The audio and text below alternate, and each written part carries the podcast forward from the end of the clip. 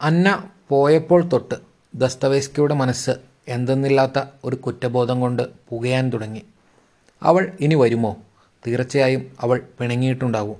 താനപ്പോൾ ഒരു ഭ്രാന്തിന്റെ വക്കത്തായിരുന്നെന്നാണ് തോന്നുന്നത്. അല്ലെങ്കിൽ ജീവിതത്തിൽ ആദ്യമായി കാണുന്ന ഒരു പെൺകുട്ടിയെ അത്ര ക്രൂരമായി വേദനിപ്പിക്കുമായിരുന്നുവോ? അടുക്കള ജോലിക്ക് വന്ന പെണ്ണാണെങ്കിൽ പോലും ഇവളുണ്ടാക്കിയത് തൊട്ടു നാക്കിൽ വെച്ച് നോക്കിയിട്ട് നിന്നെ ആരാ ഇങ്ങനെ വച്ചുണ്ടാക്കാൻ പഠിപ്പിച്ചതെന്ന് ചോദിച്ചാൽ സഹിക്കുമോ? ഒരു കണക്കിന് അതിനേക്കാൾ മോശമായിട്ടല്ലേ അന്നയോട് താൻ പെരുമാറിയത്? അവൾ കരഞ്ഞില്ലെന്നേ ഉള്ളൂ. ഒരു പൂർണവിരാമം ഇടാൻ മറന്നു. അതത്ര വലിയൊരു തെറ്റായി കണക്കാക്കേണ്ടിയിരുന്നില്ല. ഒരു വാക്യം വിട്ടുകളഞ്ഞെന്ന് പറഞ്ഞ് വെറുതെ കുറ്റപ്പെടുത്തി. പിന്നീടാണ് മനസ്സിലായത് അത് തന്റെ നോട്ടപ്പിശകുകൊണ്ട് സംഭവിച്ച ഒരബദ്ധമാണെന്ന് തന്റെ ശാപം ഇതാണ്. ഇങ്ങോട്ട് സ്നേഹം കാണിക്കുന്നവരെയും വെറുപ്പിക്കും. തെരുതെരെ സിഗരറ്റ് പുകച്ചുകൊണ്ട് ദസ്തവേസ്കി മുറിക്കുള്ളിൽ അങ്ങോട്ടും ഇങ്ങോട്ടും നടന്നു. എണ്ണിക്കൊണ്ട് ഇത്ര ദിവസത്തിനുള്ളിൽ ഒരു നോവൽ എഴുതി തീർ തീർക്കണമെന്ന് വെച്ചാൽ അത് സാധിക്കുമോ? എഴുതാനുള്ള ഉത്കടമായ ആഗ്രഹമുണ്ടായിരുന്നിട്ടും ഒരക്ഷരം പോലും എഴുതാൻ കഴിയാതെ പോയ ശൂന്യമായ ദിവസങ്ങളുടെ ഓർമ്മ മനസ്സിന്റെ അടിയിൽ കിടക്കുന്നു. ദാഹിച്ചു പൊരിഞ്ഞ് ഒരു കടൽക്കരയിൽ നിൽക്കുന്നത് പോലെയാണ് ഒരു കൈ കോരി കുടിക്കാൻ കഴിയുന്നില്ല. ഭ്രാന്തമെന്നോ അനുഗ്രഹീതമെന്നോ ഒക്കെ വിളിക്കാവുന്ന ഒരു നിമിഷം. ആ നിമിഷത്തിൽ നിന്നാണ് തുടക്കം. തുടർന്ന് പിന്നെ ഉന്മാദത്തിന്റെ ഒരു ഋതുകാലം. അങ്ങനെ ഒന്നില്ലാതെ എഴുതണമെന്ന് ആഗ്രഹിച്ചിട്ട് ഫലമുണ്ടോ? ഇത്ര ദിവസത്തിനുള്ളിൽ ഒരു നോവൽ എഴുതി പൂർത്തിയാക്കിയില്ലെങ്കിൽ നിന്നെ കഴിവേറ്റിക്കളയുമെന്ന് ആരെങ്കിലും പറഞ്ഞെന്നോർത്ത് നോവൽ എഴുതാനൊക്കുമോ?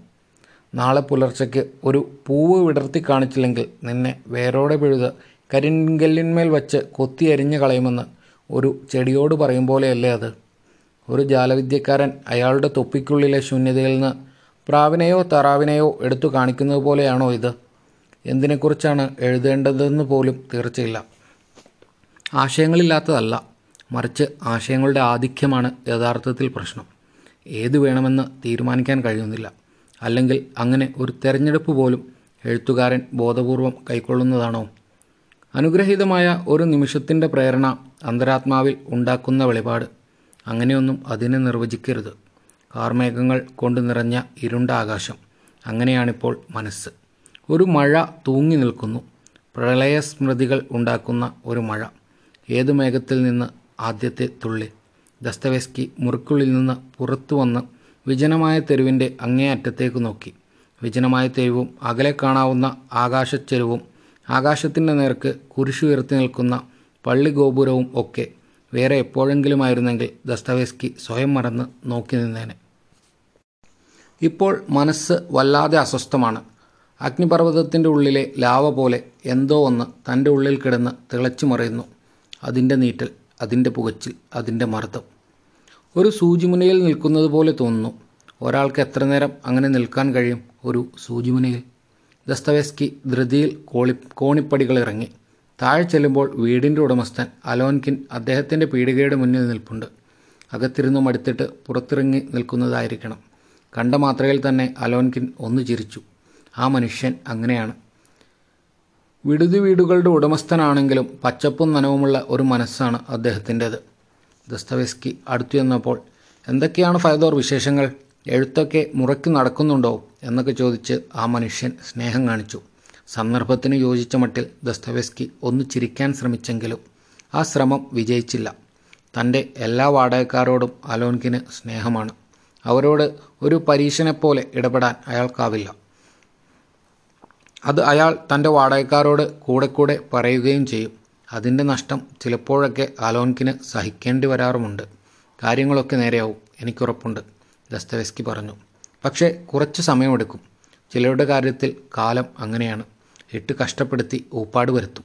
സഹിക്കാനുള്ള കഴിവ് എത്രയുണ്ടെന്ന് പരീക്ഷിച്ച് പരീക്ഷിച്ച്. ഒരു തമാശ കേട്ടതുപോലെ അലോൻകിൻ ഒന്ന് ചിരിച്ചു. കാലത്തെയും മനുഷ്യന്റെ നിസ്സഹായതയും ചേർത്ത് വച്ച് ചിന്തിക്കുമ്പോൾ അത്രയും പറഞ്ഞിട്ട് ദസ്തവേസ്കി തന്റെ വലിഞ്ഞു മുറുകിയ ഭാവത്തിൽ കുറച്ചൊരയവുണ്ടാക്കി അലോൻകിന്റെ നേരെ നോക്കി. അല്ല ചിന്തിക്കാൻ കൊള്ളാവുന്ന ഒരു വിഷയം തന്നെയല്ലേ അത്? അലോൻകിന് എന്തു തോന്നുന്നു? ഓ എനിക്കൊന്നും തോന്നുന്നില്ല. അലോങ്കി പറഞ്ഞു. ഞാൻ അങ്ങനെയൊന്നും ചിന്തിക്കാറുമില്ല. എന്നെപ്പോലെയുള്ള ഒരാൾ എന്തിനാ ചിന്തിക്കുന്നത് എന്നാൽ ഒരു കാര്യം ചെയ്യുക ദസ്തവെസ്കി. പെട്ടെന്ന് ഒരു വേഗത്തിലങ്ങ് പറഞ്ഞു. ഒരു പത്ത് റൂബിൾ കടം താ എനിക്ക്. കളി ഒടുവിൽ കാര്യമായോ എന്ന അർത്ഥത്തിൽ അലോൻകിൻ മിഴിച്ചു നോക്കി. ആറേഴ് മാസത്തെ വാടക കുടിശ്ശികയുണ്ട് ദസ്തവേസ്കി പറഞ്ഞു. ഞാനത് മറന്നിട്ടൊന്നുമല്ല. ഇതും അതിന്റെ കൂടെ കൂട്ടിക്കോ. അധികം വൈകാതെ എല്ലാ കടങ്ങളും ഞാൻ വീട്ടും. ഉറപ്പ്. എന്നെ വിശ്വസിക്കുന്നൊക്കെ പറയുന്നത് ഒരു വകയാണ്. അലോൺകിന് കാര്യം സ്നേഹവും ബഹുമാനവുമൊക്കെ ഉണ്ട് ദസ്തവെസ്കിയോട് എങ്കിലും വലിയ സഹതാപവുമുണ്ട്. എന്നും ദരിദ്രനും കടക്കാരനുമായി കഴിയാനാണോ ഈ മനുഷ്യൻ തീരുമാനിച്ചിരിക്കുന്നത്? കയ്യിൽ കിട്ടുന്നത് മുഴുവൻ ചൂതു കളിച്ച് നശിപ്പിക്കും. ഇപ്പോൾ പത്ത് റൂബിൾ കടം ചോദിക്കുന്നത് എന്തിനാണെന്ന് സംശയിക്കേണ്ട കാര്യമില്ല. പക്ഷേ ഇല്ലെന്നോ തരില്ലെന്നോ പറയുന്നത് എങ്ങനെ? ഒരു പാവ മനുഷ്യനോട് ഒരു ശുദ്ധാത്മാവിനോട്. അലോൻകിൻ പത്ത് റൂബിൾ എടുത്ത് ദസ്തവേസ്കിക്ക് കൊടുത്തു. ഒരു മന്ദസ്മിതം കൊണ്ട് നന്ദി പറഞ്ഞ് ദസ്തവേസ്കി ധൃതിയിൽ തെരുവിലേക്ക് ഇറങ്ങിപ്പോയി ധൃതി ധൃതിയിലെന്ന് പറഞ്ഞാൽ പോരാ. കൃത്യസമയത്തിനുള്ളിൽ എവിടെയോ ചെന്നെത്തിയില്ലെങ്കിൽ തന്റെ ജന്മം മുഴുവൻ പാഴായി പോകുമെന്നുള്ള ഒരു ഭാവത്തിലാണ്. ദസ്തവേസ്കി ചെല്ലുമ്പോൾ ചൂതുകളി കേന്ദ്രത്തിൽ ഓരോ മേശയുടെ ചുറ്റിലും ഓരോ ആൾക്കൂട്ടമുണ്ടായിരുന്നു. ഒരു മേശക്കരികിൽ നിന്ന് ആരോടോ തർക്കിക്കുന്ന ഒരാളെ ചൂതുകളി കേന്ദ്രത്തിന്റെ കാവൽക്കാരൻ പിടിച്ചു മാറ്റാനും സമാധാനിപ്പിക്കാനും ശ്രമിക്കുന്നു. അയാൾ വഴങ്ങുന്നില്ല. കാവൽക്കാരന്റെ കൈകളിൽ നിന്ന് അയാൾ കുതറുകയും എതിരാളിയുടെ നേർക്ക് കടുത്ത വാക്കുകൾ പ്രയോഗിക്കുകയും ചെയ്യുന്നു. ഏതോ നിസ്സാര പ്രശ്നത്തിനാണ്. ദസ്തവേസ്കി അതൊന്നും ശ്രദ്ധിച്ചില്ല. അതൊക്കെ പതിവാണവിടെ. കൂടുതൽ നഷ്ടം സഹിക്കേണ്ടി വരുന്നവർക്ക് ചിലപ്പോൾ നിയന്ത്രണം നഷ്ടപ്പെടും. നിസ്സാര കാര്യത്തിന് അവർ പൊട്ടിത്തെറിക്കും. ആളുകളെ തള്ളിമാറ്റി ദസ്തവേസ്കി ഒരു മേശക്കരികിൽ തന്റെ സ്ഥാനം ഉറപ്പിച്ചു.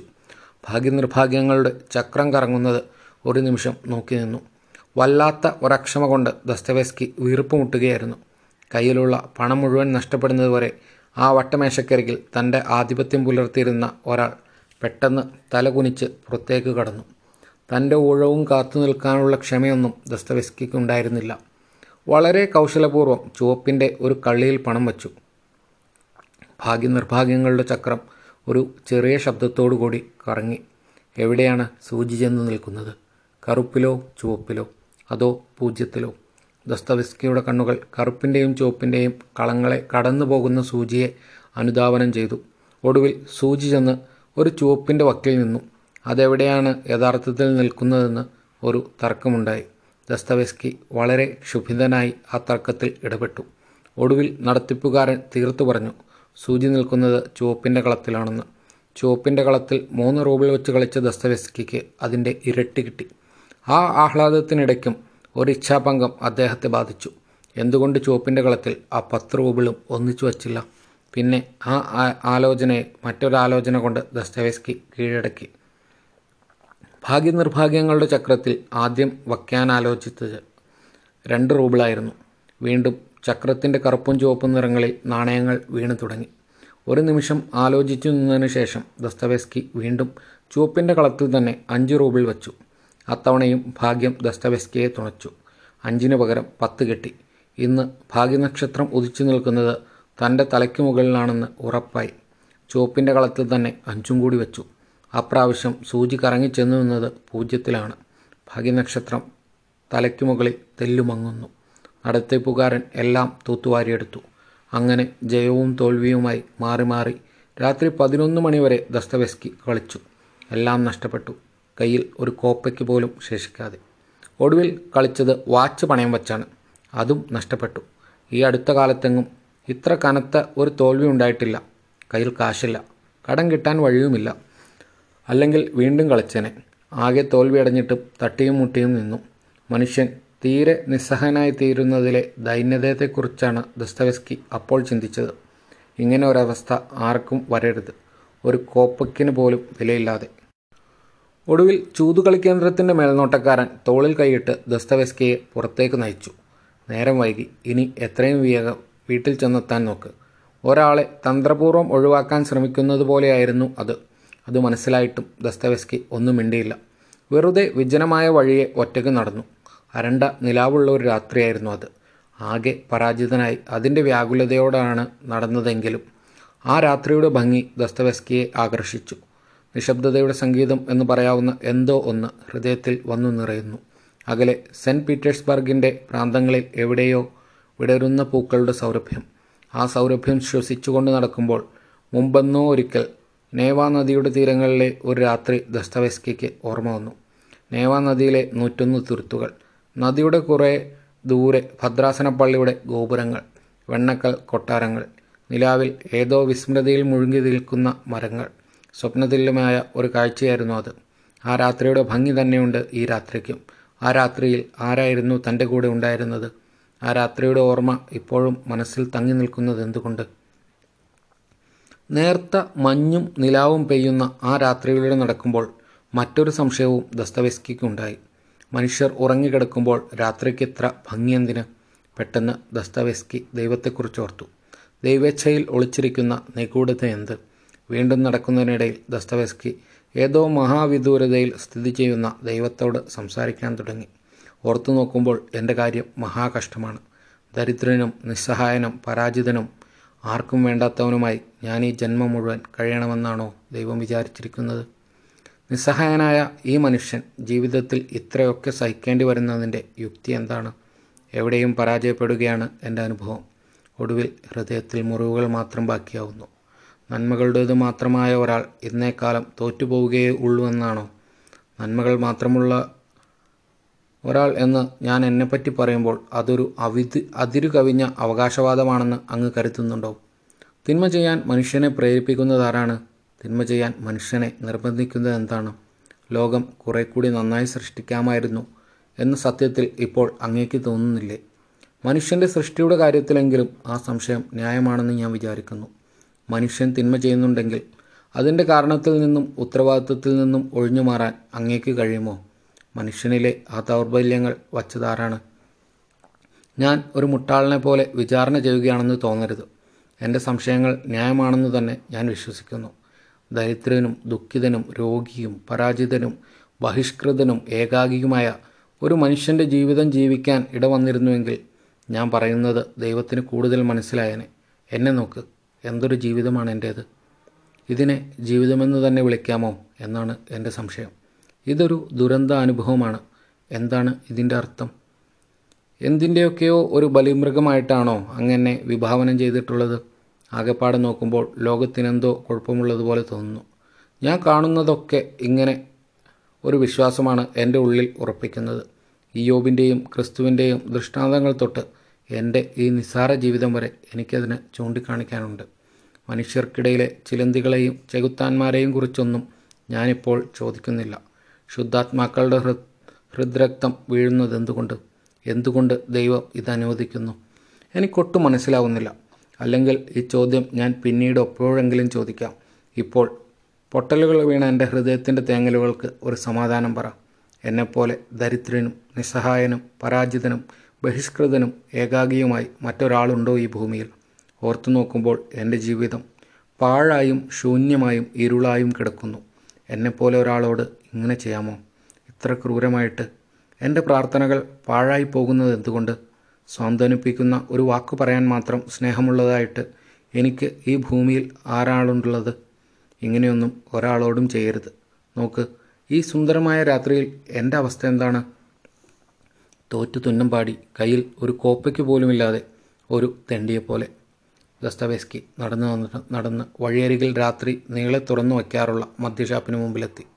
അവിടുത്തെ വെളിച്ചം വാതിലുകളുടെയും ജനലുകളുടെയും ആകൃതിയിൽ പുറത്തേക്ക് വീണ് കിടക്കുന്നു. കയ്യിൽ ഒരു കോപ്പയ്ക്ക് പോലുമില്ല. എങ്കിലും ധൈര്യമായി അങ്ങോട്ട് കയറി ചെന്നു. നാലോ അഞ്ചോ പേർ അവിടെ മദ്യപിച്ച് ലഹരി പിടിച്ചിരിക്കുന്നുണ്ടായിരുന്നു. വണ്ടിക്കാരാണെന്ന് തോന്നുന്നു. ലേശം ലേശം പരിചയമുള്ള ഒരാൾ അവിടെ വേറെ ഒറ്റയ്ക്കിരിക്കുന്നുണ്ടായിരുന്നു അയാളുടെ മുമ്പിലൂടെ കടന്നു പോകുമ്പോൾ തനിച്ചേ ഉള്ളോ എന്ന് അയാൾ ചോദിച്ചു. അല്ല ഇവിടം വരെ എന്റെ കൂടെ ദൈവവും ഉണ്ടായിരുന്നു എന്ന് ദസ്തവേസ്കി പറഞ്ഞപ്പോൾ അയാൾ അതൊരു ഫലിതമായിട്ടെടുക്കുകയും ഉറക്കെ ചിരിക്കുകയും ചെയ്തു. ഷാപ്പുടമസ്ഥന്റെ അടുത്തു നിന്ന് ദസ്തവേസ്കി കാര്യം തുറന്നു പറഞ്ഞു. എന്റെ ഇന്നത്തെ കളി സാമാന്യം മികച്ച കളിയായിരുന്നു. എന്നിട്ടും ഒടുവിൽ എല്ലാം പാളിപ്പോയി. എല്ലാം നഷ്ടപ്പെട്ടു. കളിയിൽ തോൽക്കുന്നതൊന്നും ഒരു വലിയ സംഭവമല്ല. ജയവും തോൽവിയും ഒന്നുമല്ല കാര്യം. കളിയാണ്. എങ്കിലും എല്ലാം നഷ്ടപ്പെടുക എന്ന് പറയുന്നത് ദയനീയമായ ഒരു സംഗതിയാണ്. നിങ്ങൾക്ക് മനസ്സിലായി കാണും. എന്റെ കയ്യിൽ ഒരു കോപ്പയ്ക്ക് പോലുമില്ല. ഒരു കനത്ത തോൽവിയുടെ കയ്പും കുടിച്ചിറക്കിക്കൊണ്ട് പോവുകയെന്നത് ഓർത്തു നോക്കൂ അസഹ്യമായ ഒരു സംഗതിയാണ്. അതുകൊണ്ട് എനിക്ക് കുടിക്കാൻ തരണം. കടമായിട്ട്. കളിയിൽ എന്നും തോൽവി തന്നെ സംഭവിക്കണമെന്നില്ല. ഓ കീശ നിറയെ പണവുമായി ഞാനൊരു രാത്രി ഇവിടെ കയറി വരുന്നത് ഒന്ന് സങ്കല്പിച്ചു നോക്ക്. എല്ലാം ക്ഷമയോടും നിർവികാരതയോടും കൂടി കേട്ടിരുന്നതിന് ശേഷം ആ ഭാവങ്ങൾക്ക് ആ ഭാവങ്ങൾക്ക് യാതൊരു ലച്ചിലും ഉണ്ടാകാതെ മദ്യഷാപ്പുകാരൻ അയാളുടെ പരുക്കൻ സ്വരത്തിൽ പറഞ്ഞു. കടം തരില്ല. ചോദിക്കണ്ട. അയാളുടെ സ്വഭാവം അറിയാവുന്നതുകൊണ്ട് ദസ്തവെസ്കി പിന്നെ ഒന്നും പറഞ്ഞില്ല. എന്തെങ്കിലും പറഞ്ഞിട്ട് പ്രയോജനമില്ല. അത് മനസ്സിലാക്കാൻ മാത്രം അയാളെ പരിചയമുണ്ട് നേരത്തെ. നിരാശയൊന്നും പുറത്തു കാണിക്കാതെ പുറത്തേക്ക് നടക്കുന്നതിനിടയിൽ ആ പരിചയക്കാരൻ പുറകെ വന്ന് തോളിൽ കൈയിട്ട് വിളിച്ചു. ആദ്യം നന്ദി പറഞ്ഞ് ആ ക്ഷണം നിരസിച്ചപ്പോൾ അയാൾ പിന്നെയും നിർബന്ധിച്ചു. ഒടുവിൽ ദസ്തവെസ്കി അയാളുടെ നിർബന്ധത്തിന് വഴങ്ങി.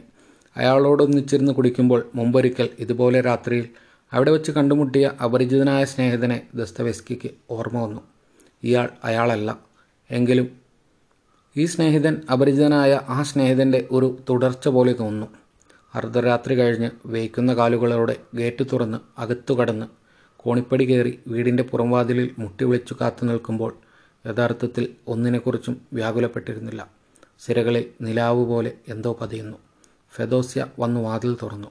ഉറക്കം ഞെട്ടിയതിന്റെ ഒരു മുഷ്ടിൽ ഫെദോസ്യയുടെ മുഖത്ത് പ്രകടമായിരുന്നു. ദസ്തവേസ്കി പറഞ്ഞു ഞാൻ കുറച്ച് വൈകിപ്പോയി. ഫെദോസ്യ ഒന്നും മിണ്ടാതെ ചെറിയ കണ്ണുകളെ ഉയർത്തി ഒന്ന് നോക്കി. സ്നേഹവും സഹതാപവും ശാസനയും ഇടകലർന്ന ഒരു നോട്ടമായിരുന്നു അത്. കോണിപ്പടിയുടെ കൈപ്പടിയുമേൽ ചാരി നിന്നുകൊണ്ട് ദസ്തവെസ്കി പറഞ്ഞു എന്നോട് ക്ഷമിക്ക്. ദൈവത്തെ ഓർത്ത് എന്നോട് ക്ഷമിക്ക്. ഫെദോസ്യ നെടുതായൊന്ന് നിശ്വസിച്ചു.